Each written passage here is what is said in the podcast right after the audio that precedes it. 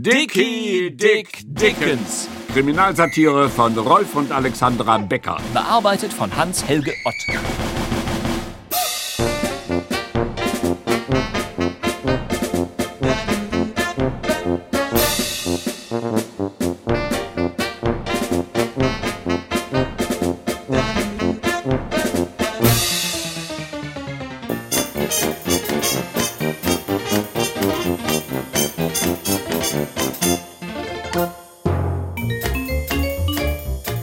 Achter Teil.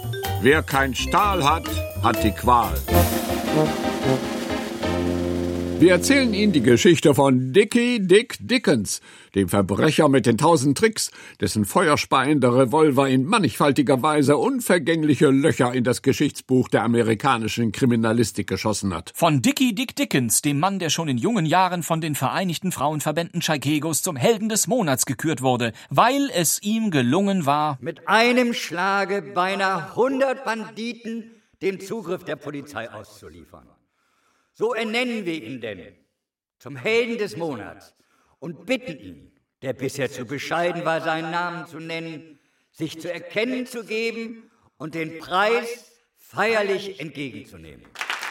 Aber da konnten die Damen von Chicago lange warten. Der Held des Monats war nämlich verdammt schlau. Hören Sie mal. Wenn ich mich melde, wandere ich doch selbst hinter die Gitterstäbe. Also melde ich mich natürlich nicht. Das wäre auch ein Witz, wenn das bekannt wird. Dickie Dick Dickens, der Bankräuber von Chicago, rettet seine Heimatstadt vor der Verbrecherplage. Ich verstehe bloß nicht, warum du dir dann einen dunklen Anzug geliehen hast, Dick. Weil einige Leute eben Stil haben und andere Leute eben nicht, du dummes Ding, du. Hey! Aber das ist nicht einfach ein dunkler Anzug, mein Engel. Das ist ein Stresemann. Wie du überall lesen kannst, der offizielle Anzug des korrekt gekleideten Herrn für den feierlichen Anlass am Vormittag. Aber wenn du gar nicht hingehst, Dick? In Gedanken, mein Schatz, in Gedanken werde ich dort sein. Und ich an deiner Seite. Prost, Effi. Auf meine Heldentat. Prost, Dick. Ja, Prost. Prost! Heute wird noch gefeiert, aber morgen geht's an die Arbeit. Wir haben viel zu tun. Und ich schätze, wir haben nur ungefähr vier Wochen Zeit. Zeit wofür? Um Chicago zu erobern. Chicago erobern? Sie ist nicht sonderlich schnell. Aber lieb. Glaubst du, ich habe meine Heldentat nur so aus Spaß gemacht? Nein, mein Engel. Sieh mal, jede Großstadt hat zwei Regierungen. Erstens diejenige, die sich die Bürger wählen, die Regierung mit den Titeln und den staatlichen Gehältern, und zweitens die Gegenregierung, die Leben in die Bude bringt. Mit Stretch-Limousinen, scharfer Musik und scharfen Mädels und jeder Menge Bling Bling. Sozusagen der Kontrapunkt des öffentlichen Lebens. Der einfache Bürger nennt das die Unterwelt. Ja, klar. Die damals keineswegs so angeberisch war wie heute, junger Mann. Na, da melde ich doch mal Zweifel an. Und Chef dieser Regierung war bis jetzt Jim Cooper. Bis jetzt. Jim Cooper, 55 Jahre alt, vom Beruf Maurerlehrling, Anführer des damals größten Verbrechersyndikats von Chicago. Kenn ich, in Gaunerkreisen auch Jim der Verputzer genannt, obwohl der Schweigsame vielleicht noch treffender gewesen wäre, denn er sprach normalerweise nicht viel. Zurzeit wohnhaft im Chicagoer Stadtgefängnis. Abteilung C für Untersuchungsgefangene. Physischer Zustand zufriedenstellend. Aber der psychische Zustand katastrophal. Vielleicht kriegen Sie das endlich in Ihren hohlen, wässrigen Polizeischädel. Ich will hier raus, verstehen Sie? Ich habe es satt, hier rumzusitzen. Ja, es gab immer wieder Situationen, in denen er ganz und gar nicht schweigsam war. Dies hier zum Beispiel ist ein Verhör. Kommissar Hillbilly hat einen Haufen Fragen. Sie können so viel schreien, wie Sie wollen, Jim Cooper. Deswegen wird der Haftbefehl doch nicht aufgehoben. Ein richtiger Profi, dieser Kommissar Hillbilly. Ich verlange sofort auf freien Fuß gesetzt zu werden, Herr Kommissar. Sie haben kein Recht, mich festzuhalten. Oh doch. Wir haben Sie und Ihre Leute auf dem Grundstück des Altwagenhändlers William McGuire verhaftet. Auf dem gleichen Grundstück beschlagnahmten wir 88 Automobile, die Sie und Ihre Leute dort heraufgeschafft hatten, damit McGuire sie schwarz verkauft. Keine Rede. Niemand von uns hat McGuire beauftragt, irgendein Auto zu verscheuern. Wir haben ihm Freundschaftsbesuch gemacht. Ja, das erzählen Sie Ihrer Großmutter, Jim Cooper. Frühmorgens, halb sieben, macht man keine Freundschaftsbesuche. Also, was wollten Sie wirklich von McGuire? Wir haben in der Nacht ein bisschen gefeiert. In der Shotgun Barrel Hall. Dabei haben wir sogar noch die Polizei hochleben lassen, die Idioten. Das ehrt Sie zwar, aber es macht auf mich keinen überwältigend großen Eindruck. Bemerken Sie, wie eiskalt er ist, dieser Hillbilly? Allerdings, Hut ab. Also weiter. Während wir so friedlich vor uns hinfeierten, hat uns jemand die Autoschlüssel aus den Taschen geklaut und unsere Wagen fortgefahren. Zu William McGuire. Genau, Mann. Und das soll ich Ihnen glauben. Ein Mann soll 88 Wagen in einer Nacht zu McGuire gefahren haben. Haha. McGuire sagt, dass er zwei Gehilfen gehabt hat. Ein Mädchen und einen alten Mann. Aber McGuire ist ein alter Freund von mir. Deswegen hat er mich angerufen und mir gesagt, dass er unsere Wagen hat. Daraufhin sind Sie zu ihm Na gefahren. logisch. Wir wollten unsere Wagen wieder haben. Da kreuzte auch schon die Polizei auf. Ja, wir hatten inzwischen einen anonymen Anruf Ja, bekommen. ich weiß. Der Kerl ist ja inzwischen zum Helden des Monats ernannt worden. Ich geb was drum, wenn ich herauskriegen könnte, wer dieser Bursche ist. Selbst wenn ich es wüsste. Ich würde es Ihnen nicht erzählen. Ich fürchte, der Mann hätte dann nicht mehr lange zu leben. Darauf können Sie Gift nehmen. Na schön. Haben Sie das protokolliert, Sergeant? Jawohl, Herr Kommissar. Lesen Sie bitte die Stelle noch einmal vor, wo McGuire Mr. Cooper anruft. Gerne. Mr. Cooper sagte, aber McGuire ist ein alter Freund von mir, deswegen hat er mich angerufen und mir gesagt, dass er unsere Wagen hat. Darauf fragten Sie, dann sind Sie zu ihm gefahren und Mr. Cooper antwortet, freilich, wir wollten unsere Wagen wieder haben. Danke, das genügt. Äh, Mr. Cooper, ich frage Sie, äh, stimmt dieser Teil des Protokolls mit dem überein, was Sie ausgesagt haben? Ah, Ich danke Ihnen für das Geständnis. Aber hallo. was? W wieso? Zweimal innerhalb kürzester Zeit bezeichneten Sie die fraglichen Autos als unsere Wagen. Dabei bleibt völlig gleichgültig, wie Sie zu dem Altwagenhändler McGuire gekommen sind, ob Sie sie selbst hinausgefahren haben oder jemand anderes. Wichtig ist nur, dass es sich um Ihre Autos handelt. Ja, na ja, Mit anderen Worten, Sie geben zu, gemeinsam mit Ihren Leuten im Besitz von 88 gestohlenen Kraftfahrzeugen gewesen zu sein. Denn die Polizei hat inzwischen festgestellt, dass sämtliche Wagen innerhalb der letzten zwei Jahre irgendwo im Stadtgebiet von Chaikego gestohlen wurden. gar nichts gebe ich zu. Aber bitte, machen Sie mir den Prozess wegen Autodiebstahl, wenn ich Ihnen damit dann Gefallen tue, Kommissar. Bitte. Ich lasse mich auch verknacken, zahle jede Strafe, dann werden Sie vielleicht befördert. Aber aus dieser Untersuchungshaft sollen Sie mich rauslassen, verstehen Sie? Bitte. Ich leugne gar nicht, ich gebe alles zu. Was geben Sie zu? Na, den Autodiebstahl. Das wird dem Bezirksanwalt nicht genügen. Er weiß, dass Sie viel mehr auf dem Kerbholz haben. Bestellen Sie dem Bezirksanwalt einen schönen Gruß. Und wenn ich nicht binnen 24 Stunden hier raus bin, lasse ich ihn zu Hackbraten verarbeiten. Eine Mordandrohung. Darf ich das zu Protokoll nehmen? Sie dürfen mich mal, wozu Sie Lust haben. Jim Cooper, alter Junge, wenn du so weitermachst, sehe ich aber dunkelschwarz. Gut, ich versuche mal was anderes. Äh, Lieber Herr Kommissar, habe ich Ihnen denn jemals das Leben sauer gemacht? Bin ich nicht immer wie ein guter Onkel zur Polizei gewesen? Freilich, es hat ab und zu mal irgendwo ein kleines Geplänkel gegeben. Wo passiert das nicht, wenn ehrliche Unternehmer und Polizisten aufeinandertreffen? Aber ernstliche Differenzen haben wir nie gehabt. Gar nicht übel, verlegt sich aufs Bitten. Naja, Es mag vielleicht hart klingen, Jim Cooper, aber wir möchten Sie gerne unschädlich machen. und zack. Aua. Das ist doch Unsinn. Ich bin rein wie eine unschuldige Jungfrau.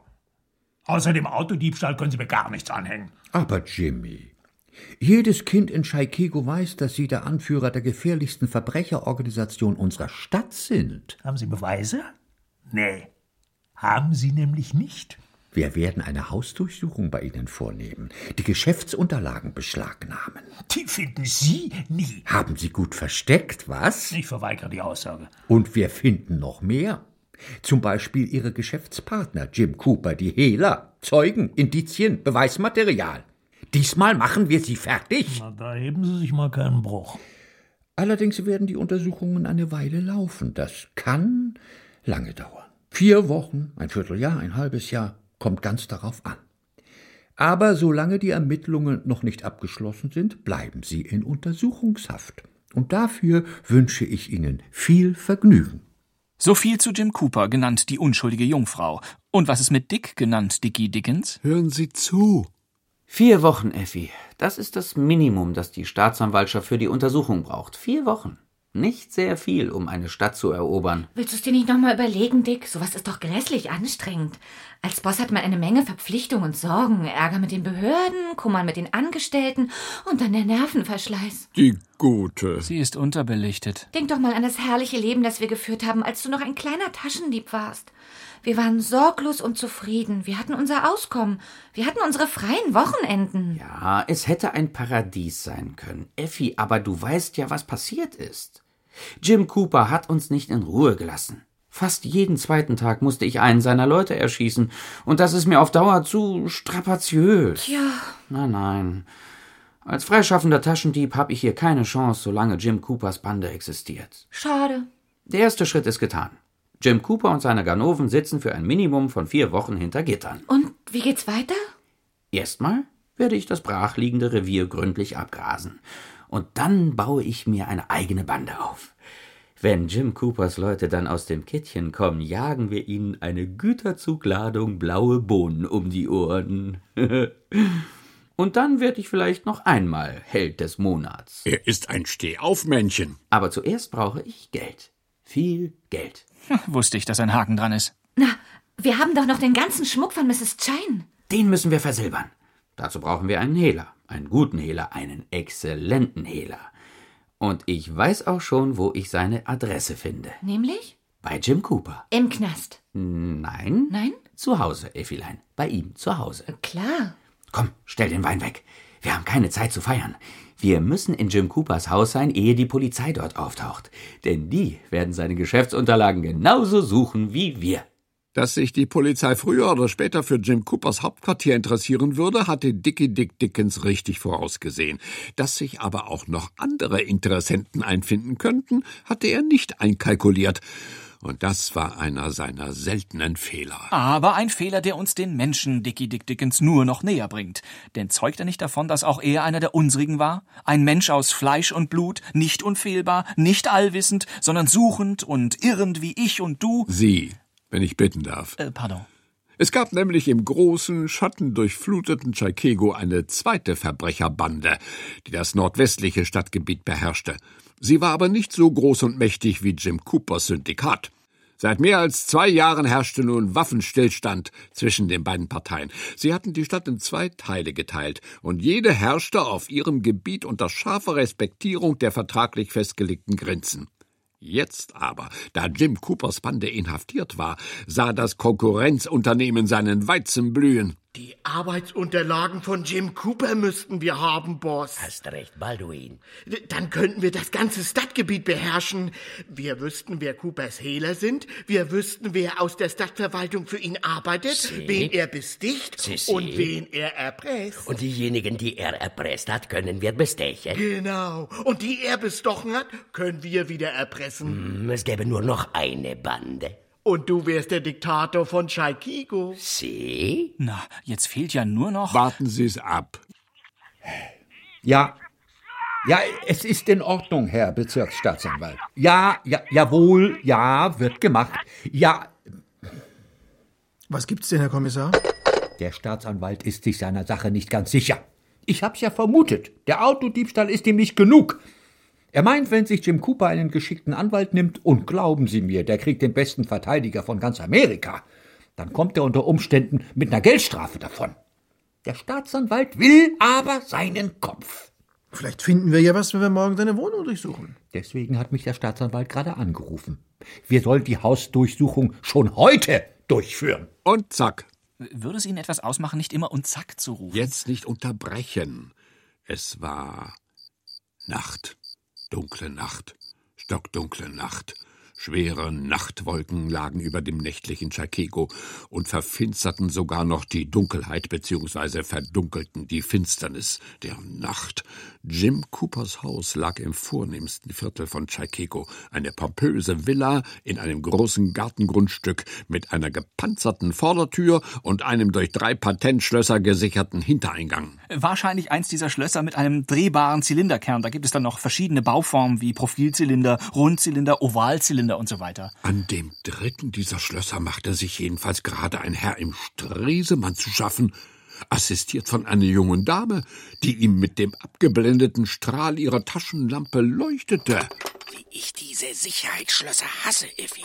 Man kommt nicht voran. Die beiden anderen hast du ja auch geschafft. Aber für jedes habe ich mindestens 20 Minuten gebraucht. Uhrzeit. 20.35 Uhr. Oh, und die Zeit geht hin. Ich würde vorsichtshalber die Pistole schon entsichern. Was denn für eine Pistole? Hast du etwa keine mitgenommen? Bin doch nicht verrückt, du Effi. Wenn jetzt die Polizei aufkreuzt und entdeckt einen Stahl in meiner Tasche, dann bin ich geliefert.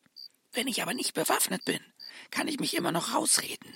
Ich wäre ein neugieriger Reporter, der eine Sensation für seine Zeitung sucht oder sowas, verstehst du? Das ist verdammt schlau, Dick. Das muss ich aber auch sagen. Ein altes Gesetz unserer Branche. Vermeide jedes Risiko. Und wenn du ohne Bewaffnung auskommen kannst, dann tu es. Ein Gedanke, der auch höherenorts einige Aufmerksamkeit verdiente. Jetzt haben Sie aber angefangen. Und jetzt ist das Schloss erledigt. So, gnädiges Fräulein, bitte einzutreten. Danke. Musikbrücke. Äh, und läuft. Hast du schon was gefunden? Keine Spur. Er muss seine Papiere gut versteckt haben. Soll ich dir suchen helfen? Behalte den Hauseingang im Auge, Effi. Damit hilfst du mir am meisten. Wenn sie aber durch die Hintertür kommen. Die Polizei kommt niemals hinten herum. Kinder, Kinder, das ist ja der reinste Streichelzoo. Da hätte man ja wirklich Gangster sein mögen. Was ist denn jetzt wieder? Die Polizei kommt niemals hinten herum. Die kommt von hinten, vorne, oben und durchs Internet. Und da, wo sie nicht kommen, da sind schon ihre Kameras. Etwas leiser, ja. Es ist schon spät. Uhrzeit? 21.03 Uhr. Verflixt und zugenäht. Irgendwo muss Jim Cooper den Kram doch aufbewahren. Jetzt habe ich schon fast das ganze Haus durchsucht. Das Arbeitszimmer, das Wohnzimmer, die Diele, das Schlafzimmer, drei Fremdenzimmer, den Ankleideraum, die Küche, den Wintergarten. Was ist mit der Garderobe? Da war ich schon. Vielleicht hast du es übersehen. Ich übersehe nie etwas. Uhrzeit. 21.29 Uhr. Übrigens hast du selbst eine Uhr. Was? Ach ja. Äh, passt du auch gut auf? Natürlich, warum? Ah, Hab auf einmal so ein mulmiges Gefühl. Die Nerven. Hör mal. Manager, merkst du was, Balduin? Die Tür steht offen. Sollte da schon jemand vor uns gekommen sein? Ja, der soll sich auf was gefasst machen. Pest und Hölle. Da kommt jemand. Durch die Hintertür. Ich hab's doch gesagt. Aber das ist nicht die Polizei. Teufel aber auch, dass ich an die nicht gedacht habe. Das ist Coopers schmutzige kleine Konkurrenz aus dem Nordwesten. Los, Jungs, Maschinenpistolen entsichern. Ach du Schande. Jetzt geht's los. Drei Mann bleiben bei der Hintertür. Baldwin, du gehst mit fünf Leuten in das obere Stockwerk. Ich käme mit den restlichen acht Männern das Parterre durch. Wenn ihr jemand seht, ohne Warnung schießen. Wir können uns kein Risiko erlauben. In Ordnung, Boss. Hast du mitgezählt, Effi? 18 Figuren mit Maschinenpistolen. Gut. Ja, sie ist vielleicht doch nicht so blöd. Die Vordertür ist verschlossen. Am Hintereingang stehen drei Mann. Was machen wir? Schnell. Hier herein. Tiki, in die Besenkammer? Versprich dir nicht zu viel, Liebes. Äh, das ist wohl eher die Speisekammer. Mach doch mal die Taschenlampe an. Na, da können wir wenigstens nicht verhungern. Ich fürchte, das Fenster ist zum Durchklettern zu klein, Dick. Da kommen wir nicht durch. Nicht mal bevor wir das hier gegessen haben. Versuch mal hochzuklettern, Effi. Vielleicht. Sei leise. Vielleicht geht's ja doch. Keine Angst. Ich halte dich schon fest. Vorsicht! Dick, mach die Taschenlampe aus. Was denn los? Da draußen fahren Autos vor. Vier Stück. Scheinen Polizeiwagen zu sein. Gott, das ist ja nervenzerfetzend. So viel zum Thema Streichelzoo. Zum Kuckuck, Herr Kommissar. Mir war so, als ob ich da eben eine Taschenlampe hätte blitzen sehen. Ach, scheint sich schon jemand im Hause zu schaffen zu machen. Haben Sie Coopers Haustürschlüssel? Hier sind sie. Gut. Sergeant, Sie gehen mit der Hälfte der Leute zur Hintertür. Die anderen folgen mir. Wir warten zwei Minuten und betreten gleichzeitig von vorn und hinten das Haus. Klar? Klar. Vorne und hinten, quod erat demonstrandum. Ich sag's nur mal so. Uhrenvergleich. Ich hab ne Rolex-Automatik mit Kalender. Meine gab's zum Chaikego Daily News Abo dazu. Also, dann los. Eine Minute, 55 Sekunden. Kannst du was sehen, Effi? Ja, die Polizisten teilen sich auf. Die eine Hälfte geht um das Haus herum, die anderen kommen von vorne. 58, 59. Tür öffnen! Ohne Tritt folgen! Hallo? Ist hier jemand? Vorsicht, Kommissar, zurück! Mensch! Achtung! Deckung! Deckung! Aua! Dort hinten! Hier rüber! Kopf! Runter! Nein, pass auf! Dort hinten! Los, verdammt, das werden ja immer mehr! Sie wollen sich da nicht verstecken! Komm! Das laufen nicht! Runter! Oh, oh, oh, oh, oh! Los, mit der Deckung! Und schieß! Wo denn? Oh, Junge, Junge. Uh, da geht's ja heiß her. Wir müssen stillhalten und hoffen, dass keiner in unsere Richtung schießt. Und wir können uns nicht mal wehren. Ja, so ist das. Wer kein Stahl hat, hat die Qual. In Zukunft gehe ich nie wieder ohne Kanone aus dem Haus. Und wenn ich nur den Hund auf die Straße führe. Oh ja, ein Hund, Dicky. Später, Liebes. Deckung! Schmeiß dich auf den Fußboden. Au! Um Himmels Willen. Dick, bist du verletzt? Ah, nein.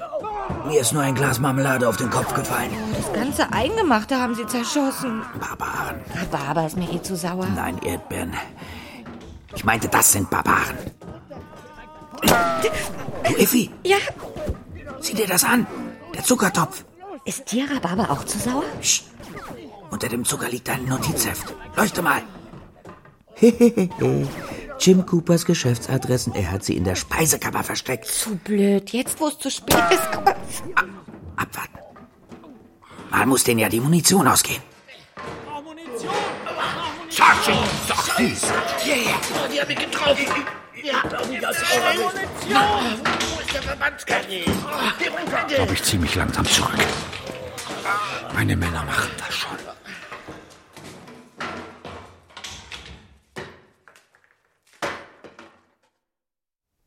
Still ruht der See. Die Elflein schlafen. Uhrzeit? 22.57 Uhr. Dann wird Zeit, dass wir in die Haie kommen. Durchs Fenster können wir nicht, Dick. Willst du etwa durch das Haus gehen? Natürlich. Und die Leute dort? Ich glaube nicht, dass noch einer übrig geblieben ist. Komm.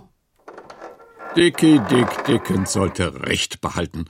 Niemand hinderte sie daran, durch das Haus zu gehen, das jetzt still und friedlich im Dunkel der Nacht lag. Es war genau 23 Uhr, als Dickie Dick Dickens mit seiner Braut Effie Marconi und Jim Coopers Geschäftsunterlagen den Schauplatz verließ. 23.03 Uhr klingelte in der Telefonzentrale der Polizei von Chaikego das Telefon. Abend, hier ist der Held des Monats. Oh ja, ja, Sir, ich glaube, ich erkenne Sie an Ihrer Stimme. Wir haben ja schon mal miteinander telefoniert. Wenn Sie der Polizei Ihren Namen nennen wollen, haben Sie jetzt Gelegenheit dazu. Aber Sie wissen doch, dass ich dazu viel zu bescheiden bin. Ah ja, natürlich. Hören Sie, Sie kennen doch Jim Cooper. Genannt der Verhaftete? Genau. In seiner Villa ist heute Abend allerhand kaputt gegangen. Schicken Sie vorsichtshalber ein Dutzend Krankenwagen und eine doppelte Portion Ärzte. Ein Dutzend Krankenwagen. Nein, lieber zwei Dutzend Krankenwagen. Gute Nacht. Das war das achte Abenteuer von Dickie Dick Dickens. In seinen Memoiren, die er 15 Jahre später im Zuchthaus von Sing Sing schrieb und die in 14 Fremdsprachen übersetzt wurden. Und übrigens vor kurzer Zeit auch auf der Homepage der staatlichen Käsekneterei Alkmaar zu finden waren. Beschreibt er, wie ihm dieses Erlebnis völlig neuartige strategische Möglichkeiten eröffnete. Ich erkannte den Weg, so schreibt er, wie man unter rationellstem Einsatz der eigenen Kräfte gleichzeitig Polizei und Konkurrenz unschädlich machen kann. Eine Erkenntnis, die mir auf meinem weiteren Werdegang noch viel Nutzen bringen sollte.